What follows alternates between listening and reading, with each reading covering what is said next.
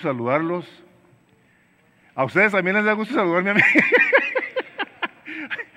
Porque los dio bien calladillos, así como que... Vamos a darle un aplauso al Señor que nos permite estar a tanta gente reunida aquí el día de hoy por su gratitud.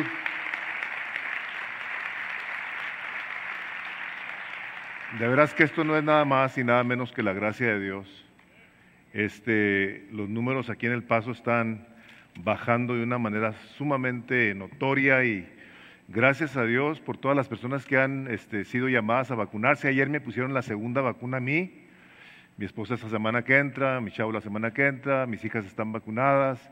Este, ¿Cuántos de aquí ya se pusieron la vacuna, aunque sea la primera? Levanten su manita.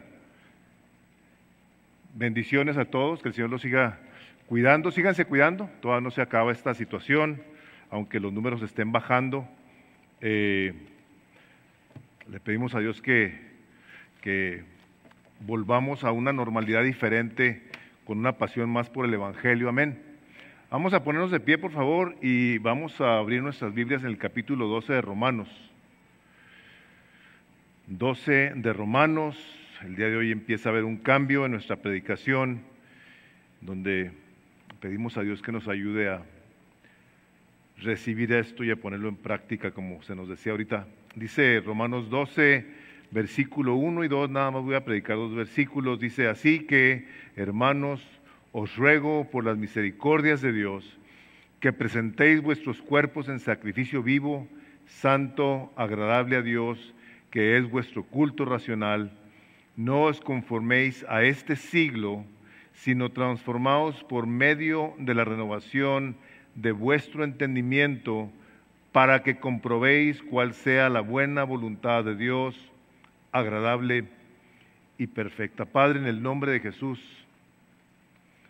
al estar ante tu presencia, mi Dios, dándote la gloria y la honra, venimos a suplicar tu ayuda también, a suplicarte, Espíritu Santo, que nos llenes a todos, que nos ayudes, Señor, a que lo que estamos viendo en tu palabra penetre lo profundo de nuestro corazón y que rompa durezas que pueda haber ahí, mi Dios, y que seguramente las hay, para que nuestra vida genuinamente refleje que vivimos en respuesta a tu amor y misericordia, a tu evangelio, a tu palabra que ha sido revelada, para que en todas las cosas te demos la gloria que solamente tú mereces. Padre, lo pedimos en el nombre de Jesús.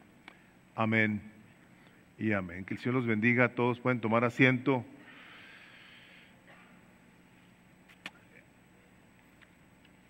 Once capítulos, once capítulos que hablan básicamente de teología, de doctrina, donde curiosamente estuvimos viendo tantas cosas acerca del pueblo de Israel y les digo curiosamente porque pareciera que pues quién nos relacionamos con judíos y me decía una persona que viene a esta iglesia que tuvo que hospedar a una familia de judíos en su casa por un tiempo, creo que está un poquito prolongado, porque están remodelándole su casa, les han quedado muy mal y ha tenido esta hermana el privilegio de compartirles el Evangelio haciendo uso de todo lo que se ha visto aquí. Así es que ah, la verdad me alegra el saber que las cosas que el Espíritu de Dios nos trae aquí a nosotros,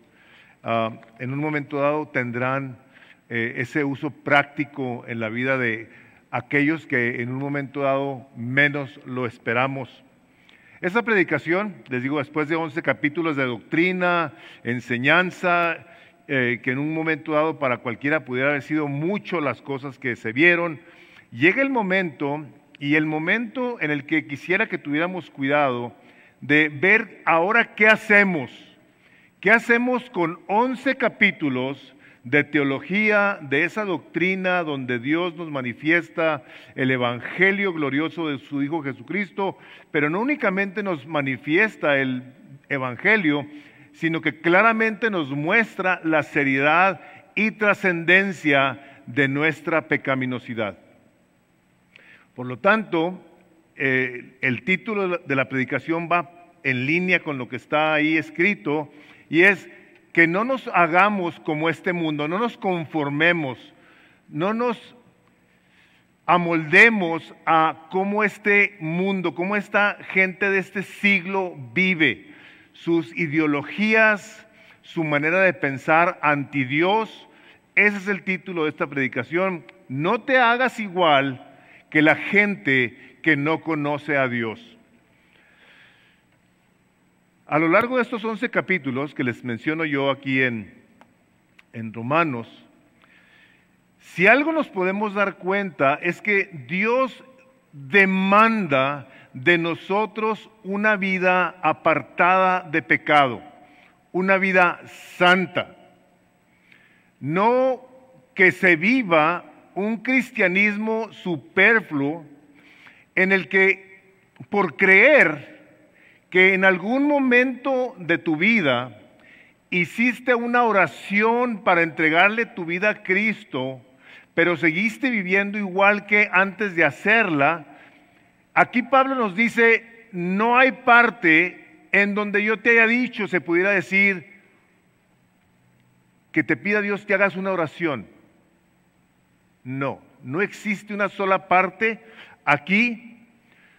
Lo que podemos ver en estos 11 capítulos es que el Señor Jesucristo pide y demanda de nosotros una entrega completa, total, en todo aspecto de nuestra manera de vivir.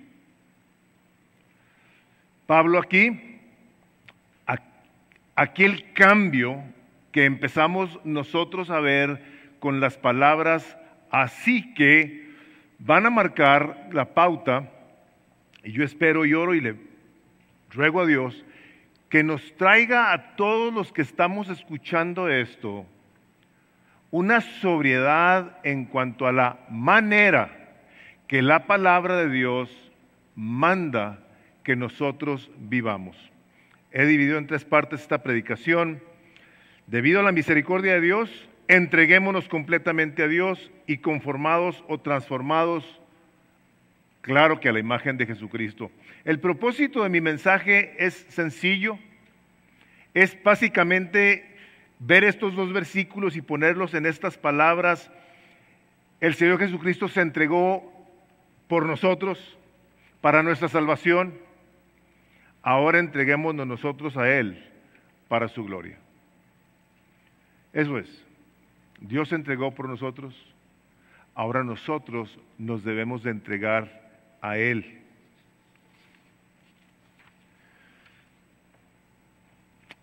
Al ver, al ver que Pablo, inspirado por el Espíritu de Dios, llega y empieza con estas palabras, así que, así que después de 11 capítulos de haberles dicho todo lo que Dios ha hecho por nosotros, lo menos que nosotros podemos hacer es responder en obediencia a Él. Así que, por las misericordias, la infinidad de bendiciones que Dios ha derramado para con nosotros a través de la persona del Señor Jesucristo, por ti y por mí, nos debe de llevar entonces a responder en obediencia, entregándonos. ¿Por qué hemos de entregarnos a Él? Bueno, Así que por las misericordias. ¿Cuáles son las misericordias? Bueno, parte de las misericordias de Dios para con nosotros es que ya nos bendijo con toda bendición espiritual en los lugares celestiales en Cristo Jesús. Nos entregamos porque nosotros ya recibimos toda la bendición, como dice Efesios 1.3. Hemos recibido su gracia, su perdón, paz, poder, gozo, esperanza. Dios ya nos mostró aquí en estos 11 capítulos las riquezas sobreabundantes de la gracia de Dios que cualquier persona que se arrepiente y empieza a caminar siguiendo a Cristo puede apropiarse de ellas y vivir como lo que dice su palabra. Hemos ya recibido la enseñanza de Dios. Les decía yo que al principio, cuando empezamos a predicar Romanos, les decía que los teólogos tienen considerado el libro de Romanos como el compendio teológico más importante sobre la faz de la tierra. Tal vez si nosotros no tuviéramos el libro de Romanos, no entenderíamos bien el Antiguo Testamento ni el Nuevo Testamento. Y en esto hemos visto nosotros las promesas que Dios hizo al pueblo de Israel, la bendición que trajo a través de Jesucristo, la enseñanza que nos ha dado, de tal forma que podemos entonces responder a las misericordias de Dios por tanto favor que ha mostrado para con nosotros. No nomás nos ha dado toda bendición y nos ha dado toda la enseñanza, ya nosotros en Cristo lo tenemos todo. Tú eres una persona que se ha arrepentido, ha reconocido y confesado a Cristo Jesús como tu Señor. Dice el libro de Colosenses, en Cristo están escondidos todos los tesoros de la sabiduría y del conocimiento. Colosenses 2, 3. Ya tenemos todos los tesoros de la sabiduría y del conocimiento en la persona de Jesús. Nosotros a través de la persona de Jesucristo podemos ver la eternidad. Hagan de cuenta que como si fuera una ventana que Dios nos dio para ver a través de la persona de Jesucristo lo que hay en el cielo, lo que nos espera, pero no únicamente eso, sino lo que ya tenemos. Eso es parte, hermanos, de lo que Cristo vino a hacer por nosotros y de lo que el Espíritu Santo de Dios le está diciendo a Pablo que escriba. Esta es la razón por la cual tú y yo tenemos que responder a las misericordias de Dios. Si tú eres una persona que ha estado aquí tiempo y que a lo mejor ya no te acuerdas de todo lo que vimos en estos 11 capítulos, esto es en resumen, en parte, lo que se vieron ahí. Estas abundantes riquezas de la gloria de Dios nos dio una esperanza nueva para vivir. Una persona, y si tú estás aquí y eres una de esas personas que caes en esta categoría de que aún no tienes esperanza, aún tú sabes que estás enemistado con Dios, tú sabes que hay cosas en tu corazón que le ofenden terriblemente y que te sientes sin esperanza, Dios, por medio de Jesucristo, nos ha dado la oportunidad de ser hechos nuevas criaturas.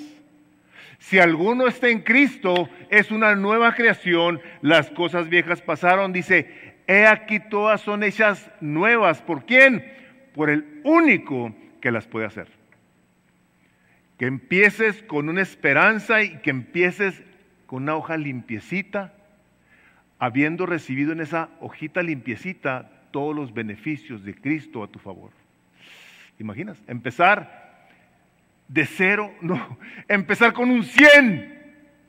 Estás con un A Estás aprobado ante los ojos del Padre porque tú respondiste al Evangelio glorioso en Cristo Jesús de tal manera que ahora tú eres un hombre, una mujer santa, o sea, apartada para Dios. ¿Por qué? Por Cristo Jesús. Estas son parte de las abundantes riquezas. Por eso cuando Pablo termina aquí en el capítulo 11, 33, dice, oh, profundidad. O sea, Pablo está atónito de ver las incomprensibles misericordias de Dios para con todos los hombres, judíos y gentiles. Y al terminar de exaltar a Dios, dice a quien le pertenece todo el honor y toda la gloria por los siglos de los siglos. Por lo tanto, por lo tanto, os ruego. A mí esas palabras me, me causan un problema. Mucho problema me causan. Me causa problema. Pero la única manera que lo puedo entender es al saber que la misericordia el amor perfecto, eterno de Dios. Es el único que me puede traer a la mente claridad de que alguien me rogara a que me entregue. Esta bondad incomprensible de Dios que quiere lo mejor, lo mejor aquí y por toda la eternidad, es la única manera que yo entiendo a Dios que diga, te ruego.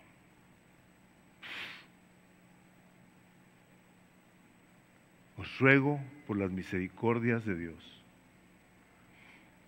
Una persona, una persona que aún no entiende estas cosas, tiene que venir, tiene que venir a leer la palabra, a pedirle al Espíritu Dios que le abra el entendimiento y que pueda ver la riqueza que hay en Cristo Jesús.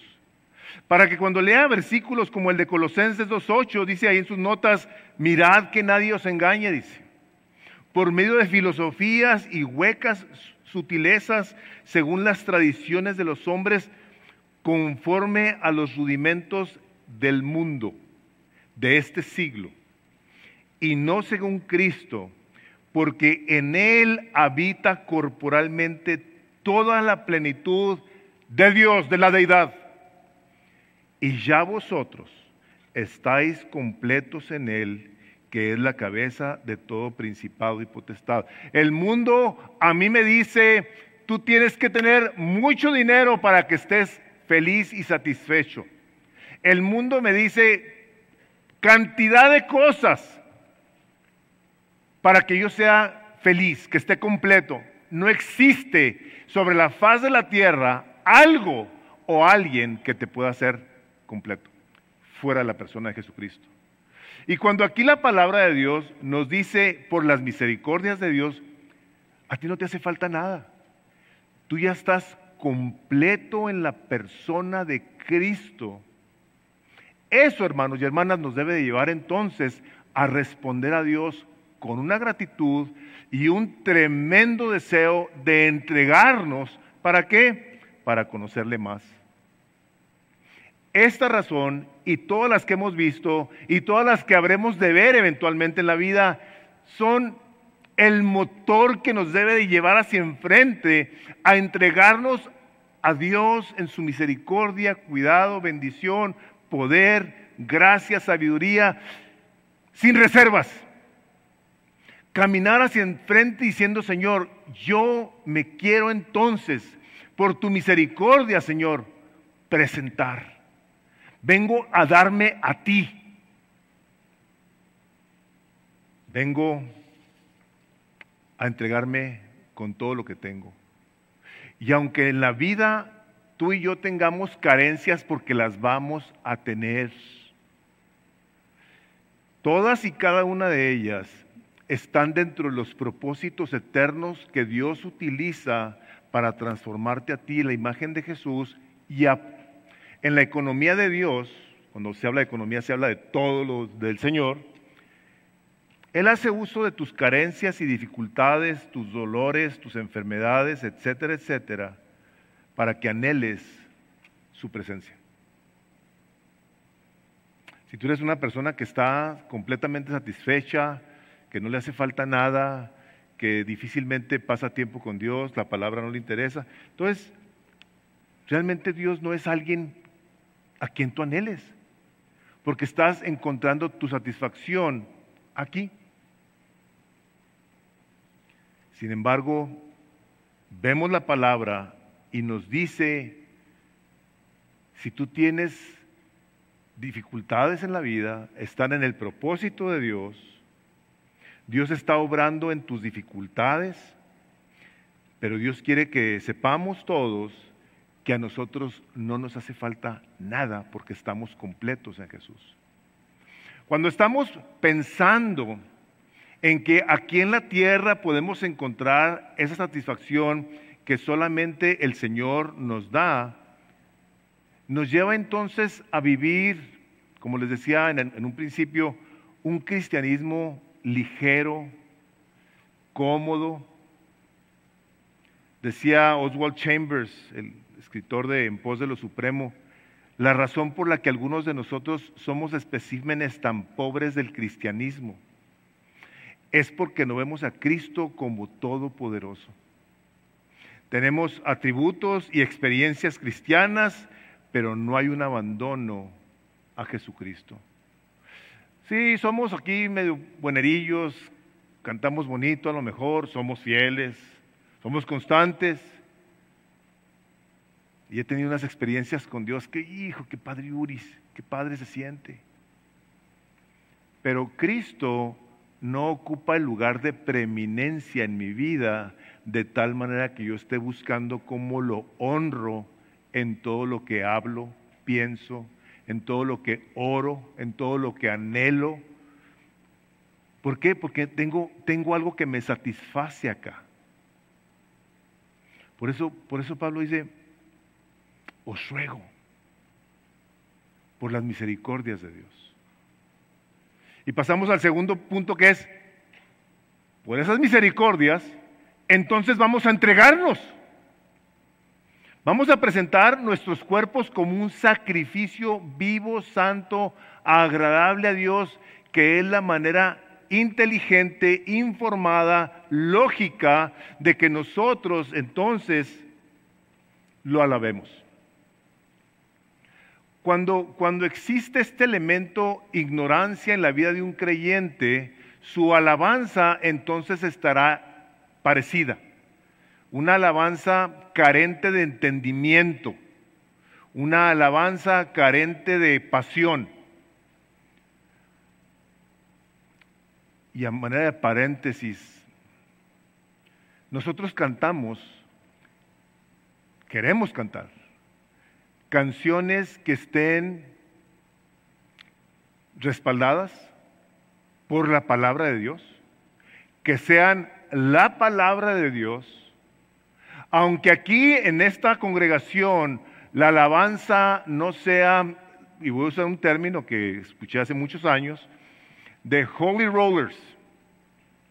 Holy Rollers en el movimiento pentecostés eran gentes que salían corriendo alrededor de los edificios y se tiraban al suelo y se daban vueltas con los ojos en blanco y daban vueltas así como reguilete las personas. Y ese tipo de alabanza, en un momento dado, puede estar muy saturada de un emocionalismo carnal.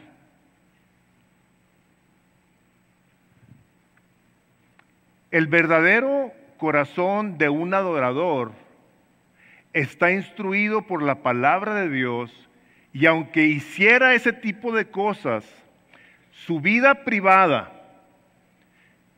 estaría mostrando una integridad en todo lo que hace, una pasión por el Evangelio de Jesucristo, de tal manera que el primer lugar donde se viera que esa persona es un adorador es en su casa.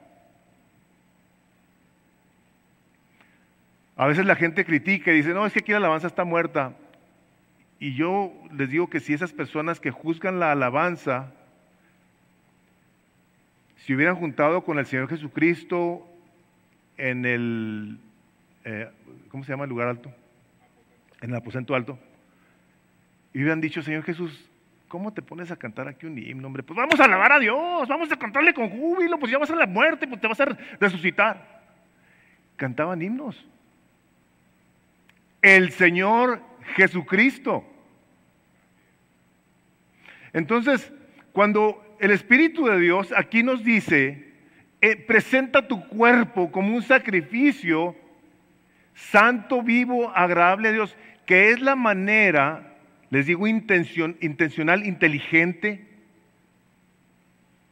conocedora de cómo se le adora a Dios. Recordarán ustedes a los hijos de, de Aarón, eh, el hermano de Moisés, que llegaron a la presencia de Dios a presentar un fuego que el Señor no les pidió que hicieran un sacrificio extraño, le presentaron a Dios y Dios los mató e instantáneamente los deshizo. ¿Por qué? Porque estaban haciendo algo que Dios no había pedido. Dios no pidió que hicieran eso. Aquí lo que el Espíritu de Dios, a través de Pablo, que está dictando esta carta, está diciendo, por las misericordias de Dios, entrégate, entrégate en todo aspecto de tu vida, en cuerpo. Los griegos, los, griegos manejaban una doctrina en la que ellos separaban su cuerpo de su espíritu. Y lo que hacían es que ellos le daban vuelta a la hilacha, pecando, porque al cabo en sus corazones ellos eran salvos. Una doctrina que creyentes que luego vinieron al conocimiento del Señor Jesucristo traían. Entonces Pablo, Pablo dice, no, entréguense, entréguense su cuerpo. No hagan diferencias. Creo yo que el día de hoy puede existir esa manera de pensar en creyentes que pecan pensando que porque Dios es tan bueno, los va a perdonar Dios el día del juicio, porque pues, pues estoy en la carne, como dice Romanos, casi al final del capítulo 7, miserable de mí, ¿quién me librará de este cuerpo de muerte? Sí, pero después dice, más gracias sean dadas a Dios por Jesucristo, Señor nuestro. Entonces, una persona que dice, no, pues yo puedo pecar, dice Pablo, no, te entregas todo tu cuerpo. A mí me ha tocado escuchar personas que dicen esto, ¿sabes qué? Los voy a acompañar, pero voy a estar con ustedes en el espíritu, ¿eh? vamos a ir a repartir comida o algo, ¿verdad? Oye, yo los acompaño en el espíritu, ¿eh? ¿Sabes qué? Me gustaría que te vinieras a servir conmigo, burritos. o, hacer algo. Ahí ahí los acompaño. Yo me acuerdo de esas expresiones. No voy a ir a la iglesia, gracias a Dios por todos los que están aquí, yo bendigo a Dios, yo sé que ya estamos todos volviendo a esta mentalidad de que ya está bajando el virus y ya están ustedes volviendo, gloria a Dios. Pero una persona que se entrega al Señor y se entrega, se entrega en cuerpo, no nomás en su manera de pensar. La manera en la que nos hemos de entregar al Salvador es la misma manera en la que Él se entregó por nosotros. Su entrega fue total y sin reservas y lo hizo como una muestra tangible de su amor por nosotros, por obediencia al Padre y todo para la gloria de Dios. Hermanos, nosotros, nosotros no podemos vivir con dobles agendas. A través de la historia se ha visto eh, la caída de importantes líderes religiosos que se han llevado entre los pies a muchos seguidores fieles. Recientemente, un autor que he mencionado yo aquí, del púlpito, un hombre internacionalmente conocido, con un conocimiento impresionante de la palabra de Dios, que acaba de morir, una vida completamente doble. Este era un falso, un terrible falso con una organización religiosa importantísima a nivel mundial. Hablaba y decía cosas muy bonitas, muy educadas, pero su vida, su vida era otra. Y he pensado, he pensado en ese hombre.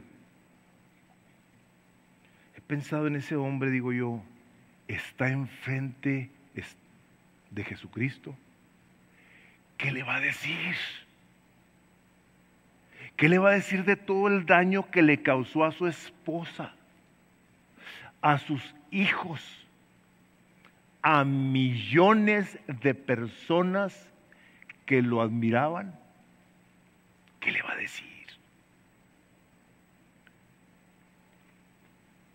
Pero la pregunta es, ¿qué le vamos a decir nosotros? Él ya murió, este año pasado, acaba de morir. Pero nosotros tenemos la oportunidad dada por el Espíritu Santo de Dios de entregarnos como un sacrificio. ¿Cómo es un sacrificio vivo? Un sacrificio vivo es aquel que reconoce que tiene que venir a la presencia de Dios para obtener de Él el conocimiento, la instrucción a través de la palabra escrita, para que todo aquello que está en la persona, que no está de acuerdo al molde conforme al que nos crearon,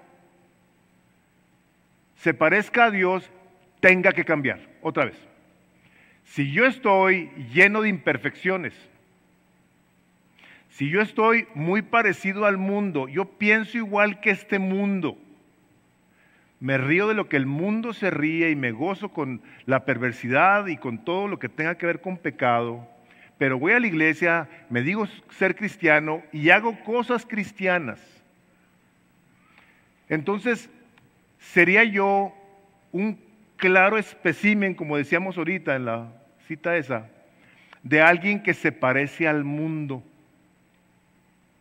Por ejemplo, una persona creyente que reconoce que tiene que venir al Señor para toda su instrucción, se entrega como un sacrificio vivo, sabe que esta manera de pensar, de vivir, de ser, le es ofensiva a Dios, entonces cuando vienen los caminos de Dios, dice esta persona, hay muchas cosas en mi manera de ser que le son ofensivas a Dios porque son iguales a las del mundo. Por ejemplo, todo lo que tiene que ver con perversidad sexual, como la vida de este hombre que les decía. Al creyente la palabra le dice, oye de todo lo que tiene que ver con inmoralidad sexual.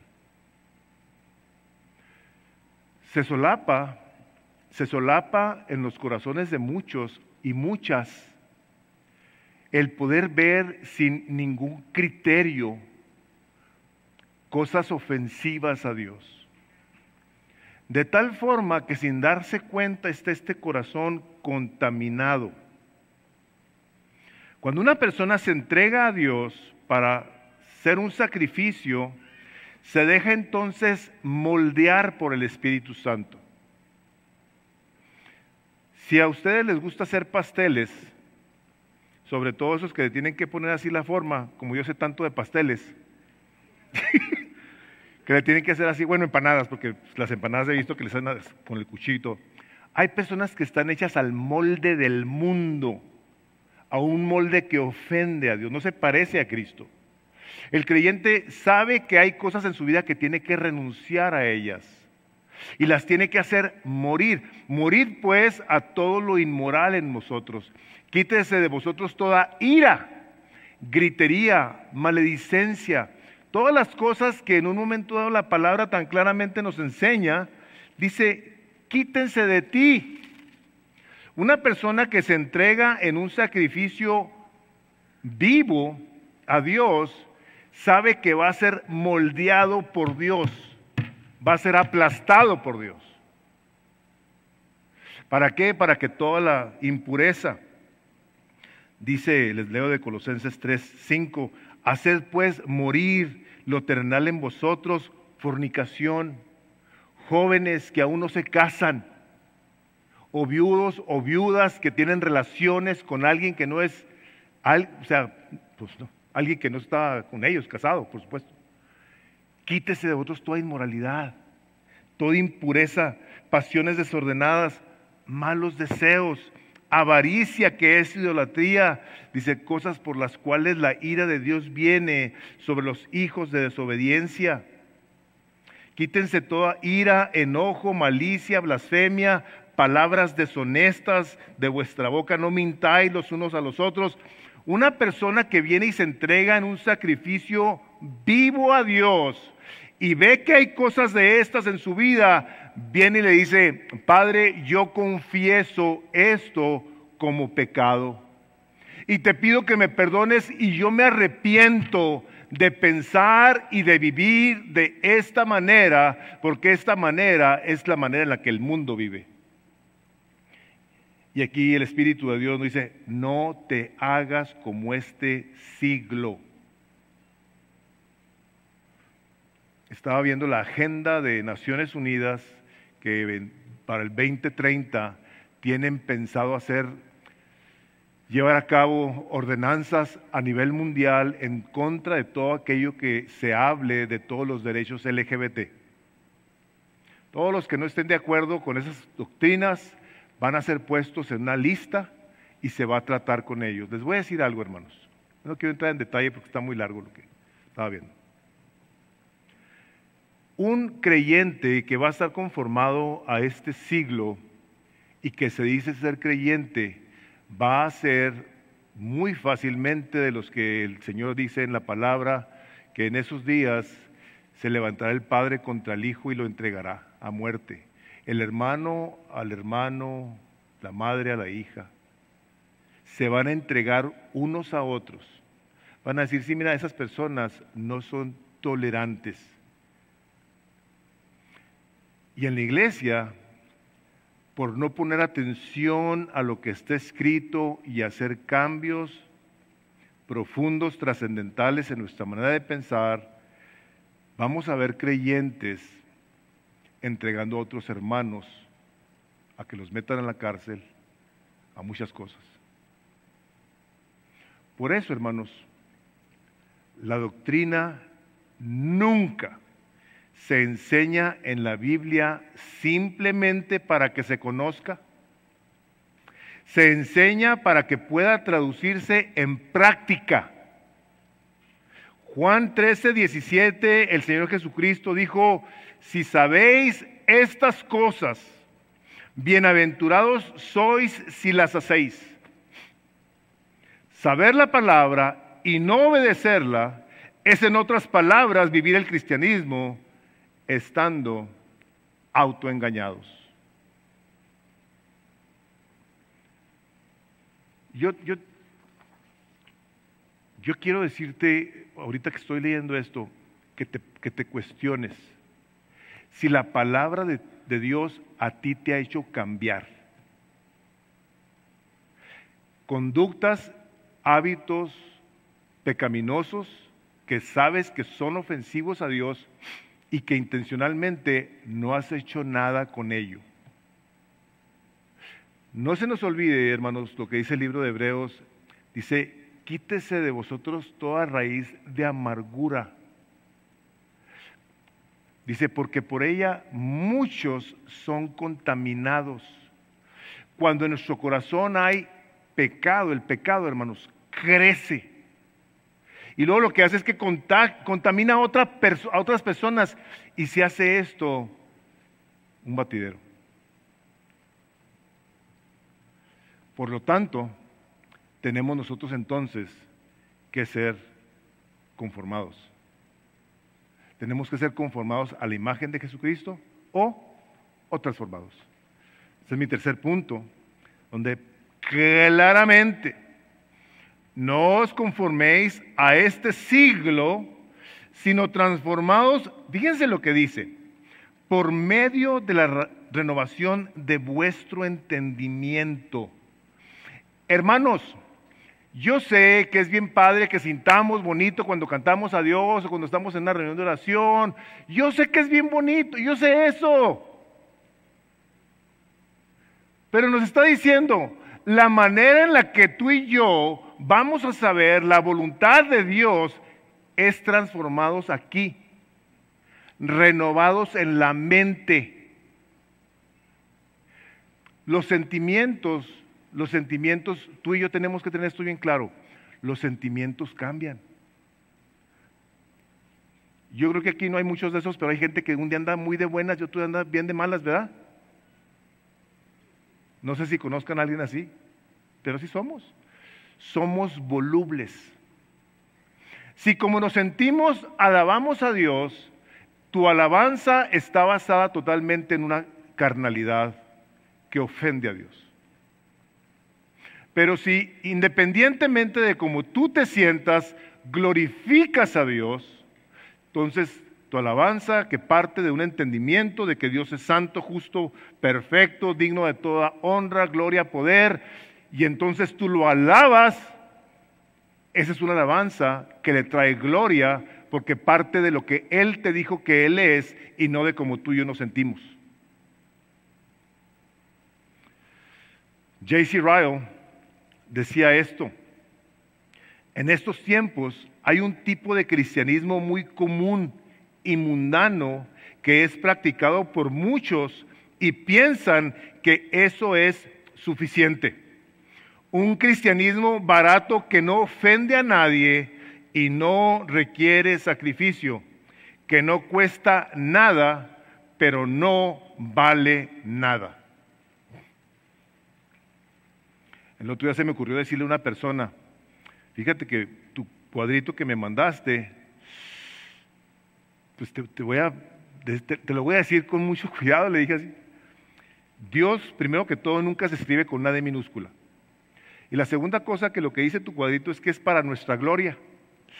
O sea, viéndolo desde ese punto de vista, estaba hablando que Dios hiciera cosas, Dios con D minúsculo, o sea, el diablo o cualquier Dios, para nuestra gloria. Y esta persona se dio una enojada espantosa. No es creyente. No es creyente. Y me reviró las cosas de una manera que le dije, sabes que te quiero pedir una disculpa, le dije. Te quiero pedir que me disculpes, pero esta situación, y si yo muy molesta a esta persona, pero dije, yo no me puedo quedar callado ante una situación de esas. No puedo, no quiero y no debo.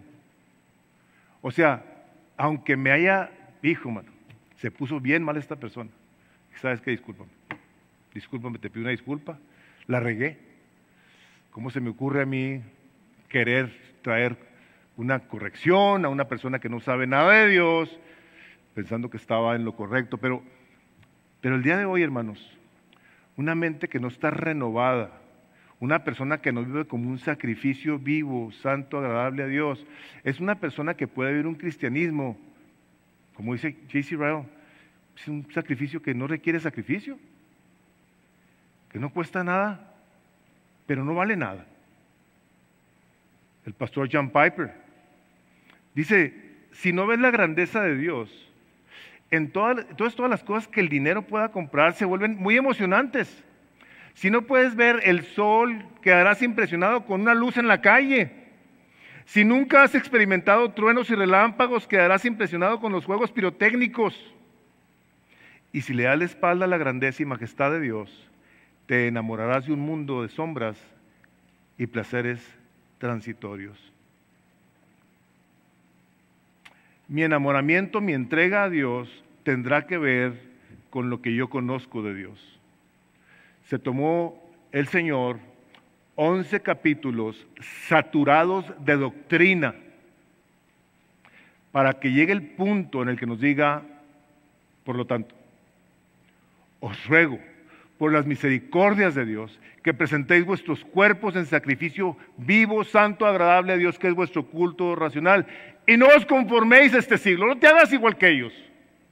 Si renueva, tu entendimiento, ya nos ha dado Dios las herramientas aquí para ver qué es lo que tenemos que eh, saber de este Dios cuyos caminos son insondables. Él nos ha dado, hermanos, su Espíritu Santo.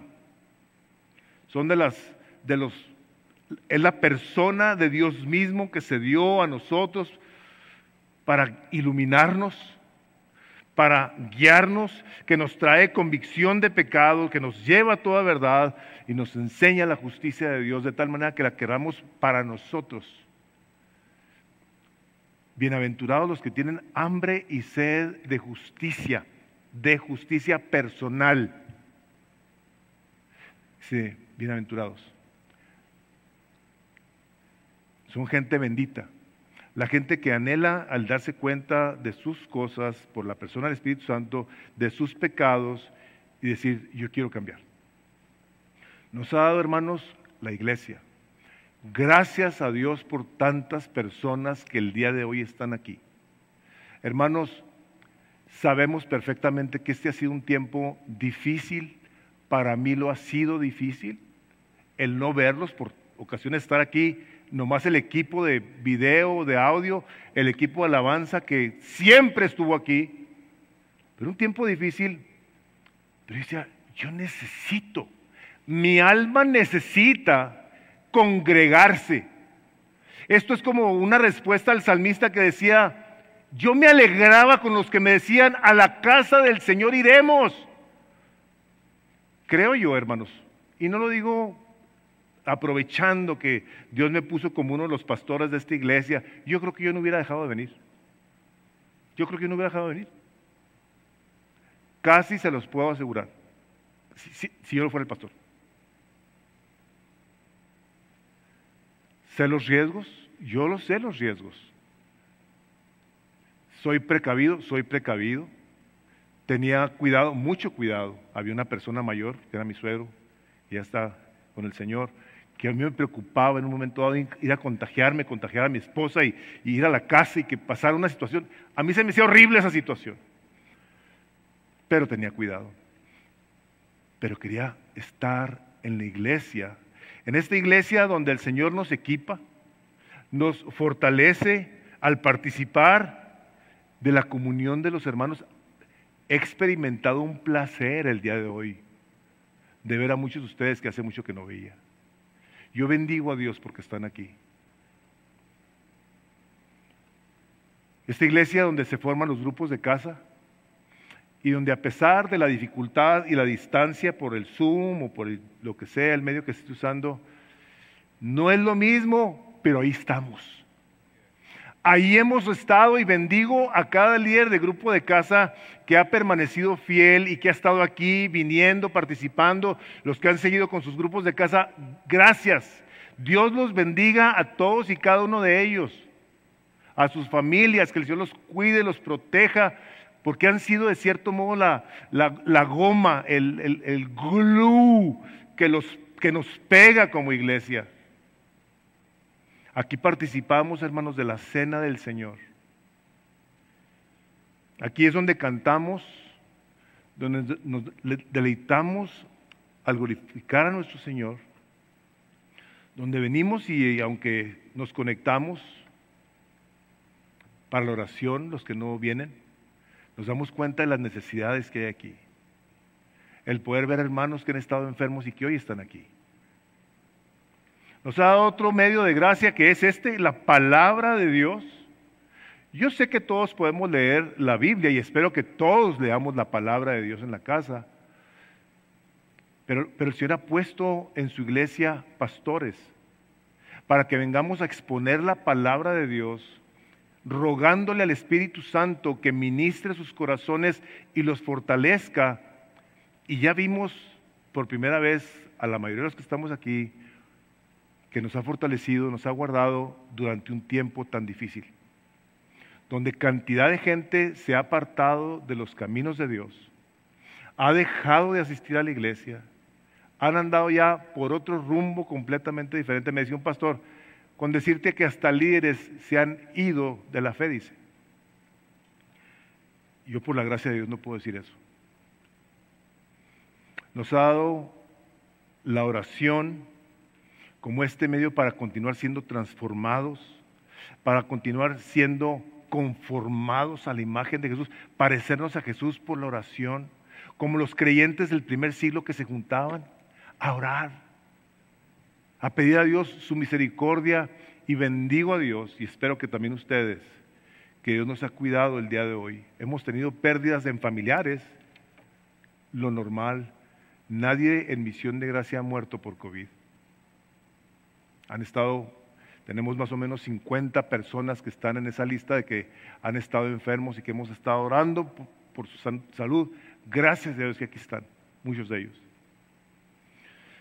La comunión con los creyentes, ya lo mencioné, circunstancias de nuestra vida que Dios nos da para pedir a Dios misericordia, que nos llevan a humillarnos en la presencia de Dios y reconocer que Él es el Todopoderoso, cuando dice Pablo, por Él, por medio de Él y para Él han sido creadas todas las cosas. Un creyente que está siendo conformado a la imagen de Jesucristo es una persona que pasa tiempo en la oración. Y sobre todo sirviendo.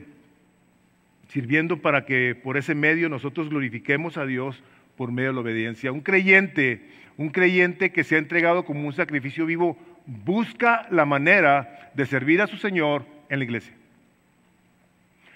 Y aunque no esté dentro de los contextos de estos cuatro paredes, lo hace. Ahora, termina, termina Pablo aquí diciendo, para que sepas cuál es la buena, agradable voluntad de Dios. Hay dos maneras de ver la voluntad de Dios. Una de ellas es la voluntad decretada de Dios. Hay cosas que Dios ha decretado, como dice Deuteronomio 29, 29, las cosas secretas le pertenecen a Dios, mas las reveladas son para nosotros y para nuestros hijos, para que las hagamos. Hay cosas que están decretadas por Dios y nosotros no sabemos qué es lo que Dios está haciendo. El hecho de que en un momento dado quisiéramos pedirle a Dios que nos esté revelando todo lo que va a pasar mañana y pasado y en cinco años, es desconfiar de la soberanía de Dios. Un creyente cree a todo lo que está escrito y vive confiadamente aun cuando pase por valle de sombra de muerte. Ahora está la voluntad revelada de Dios. Aquí está la voluntad revelada de Dios. Dios nos ha revelado su voluntad y lo que a Él le ha placido que nosotros conozcamos. Y ahí está escrita toda. La voluntad específica de Dios para con nosotros es que si tú eres una persona que tienes, que le has dado en tu corazón el primer lugar a Dios, a su reino, a su palabra, a su voluntad, va a vivir buscando cómo obedece hasta donde puede, sabe y entiende la palabra de Dios, y lo va a hacer basado en lo que está escrito, pero lo va a hacer en confianza. Voy a usar un ejemplo que aunque no todos aquí están casados, es algo común. Es como quererle pedir a Dios que me diga ¿Cuál es el nombre de la persona con la que me voy a casar? Bueno, Dios, Dios no necesariamente actúa así. Pero lo que Dios ha hecho, que en su palabra me ha dicho que la mujer que yo busque sea una mujer creyente, una mujer que ame a Dios, que sepa yo que es una persona que ha nacido de nuevo, al yo encontrarme una persona así, y si hay dos o más, yo tendré que tomar una decisión de decir, digo, es un ejemplo estando joven, ¿ok? ¿Con cuál me caso? Pues ya tendrás tú que escoger. Dios, al tú ser una persona obediente, te habrá de guiar a la persona. Esa persona que cumple con estos requisitos. Si a la hora de que tú ya estás viviendo y empiezas a tener problemas, tú ya no vas a poder decir, se me hace que me equivoqué, esta no era la voluntad de Dios. No sé si es la voluntad de Dios. Y me han oído decirlo y lo vuelvo a repetir, si tú quieres saber la voluntad de Dios para tu matrimonio el día de hoy, nada más saca tu certificado de matrimonio y ve el nombre de la esposa o del esposo. Lo que diga ahí es la voluntad de Dios. Si tú actuaste en obediencia, ¿Ok? Yo no puedo andar no obedeciendo la voluntad de Dios esperando que Dios me bendiga. Yo no puedo. Yo ando viviendo en desobediencia, en autonomía, en independencia, de tal manera que el vivir de esa manera, yo voy a pagar las consecuencias de mi desobediencia. Ahora, el creyente que está obedeciendo la voluntad de Dios la conoce porque se ha entregado a ella, a la voluntad de Dios. Su mente está siendo renovada por la palabra de Dios. Está siendo esta persona dirigida por el Espíritu Santo de Dios. De tal forma que habrá cosas que vas a hacer que la Biblia no específicamente te dice qué hacer. Pero que tú, bajo la confianza de que estás siendo obediente a Dios, habrás de tomar decisiones y aunque parezca que no es lo correcto, su palabra dice que Él va a guiar tus veredas. Tu mala decisión, Dios se encargará de corregirla. Pero lo hiciste en un temor reverente a Dios, en el que luego vas a aprender a identificar la voluntad de Dios, la vas a aprender a discernir, la vas a poder comprobar. Hermanos, como creyentes, como creyentes, si algo debemos de buscar es entregarnos intencionalmente al Señor Jesucristo, con el deseo de conocerlo cada vez más, conocer su amor que sobrepasa el entendimiento, conocer las profundidades de su sabiduría, de la ciencia, amarlo más, servirlo cada vez más, de tal manera que conforme conocemos su palabra, podamos decir, esto me checa, hay un respaldo aquí, no me checa, aunque no hay un respaldo aquí, Señor, te quiero pedir tu voluntad. Vives, vives como una persona que está buscando cómo glorificar a Dios en todo aspecto de su vida, como un sacrificio vivo, santo, agradable a Dios. Esa es la única manera en la que tú y yo le vamos a poder dar a Dios la gloria de vida a su nombre de la manera que Él manda. El ignorar la palabra de Dios, el no querer saber lo que está aquí escrito, hermanos, nos va a llevar tal vez a darle una adoración que no es la que Él te está pidiendo. Iremos a seguir viendo esto.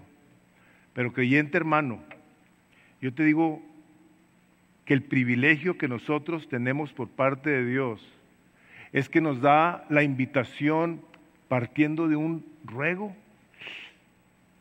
a que nos entreguemos a Él para ser transformados a la imagen de Jesús. Pero si tú no eres una persona que conoce a Cristo, te da la oportunidad de que digas, Señor, yo quiero entregarme. Yo no sé nada de Romanos, Señor, no sé nada de Mateo, no sé nada de la Biblia, pero me quiero entregar a ti. Lo que va a hacer el Señor Jesucristo es que, como dice su palabra, todo aquel que a mí viene, yo no le echo fuera. Te va a recibir, te va a lavar con su sangre preciosa, te va a dar su Espíritu Santo para que entonces tú puedas vivir el resto de tu vida como un sacrificio vivo, santo, agradable a Dios hasta que estemos con Él. Amén. Padre, en el nombre de Jesús, queremos darte gracias por tu palabra.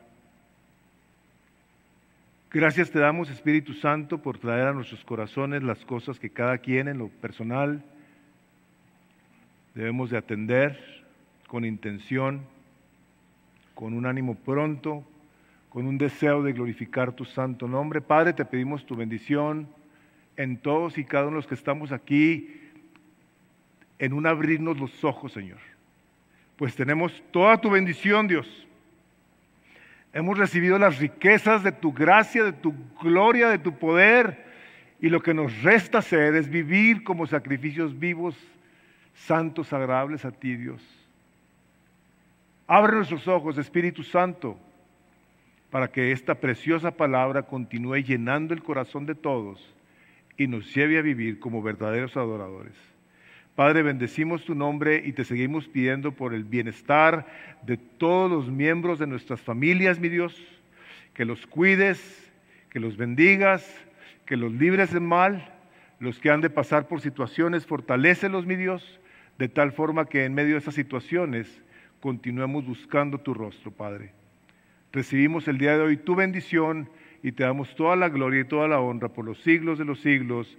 Y el pueblo de Dios, como dice, que el Señor los bendiga a todos. Nos vemos aquí el martes a las 7. Vengan a orar e inviten a alguien a que se una para estar clamando a Dios por su continuo cuidado y misericordia. Que Dios los bendiga.